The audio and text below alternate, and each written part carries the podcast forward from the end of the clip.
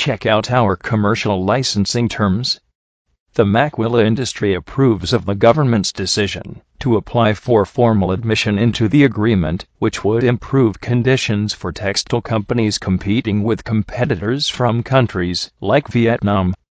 The Honduran Maquila Association AHM, is one of the unions in the country which is most interested in being part of the trade union agreement because the United States is the main destination for its production and where textiles also come from countries that are already part of the agreement, such as Vietnam.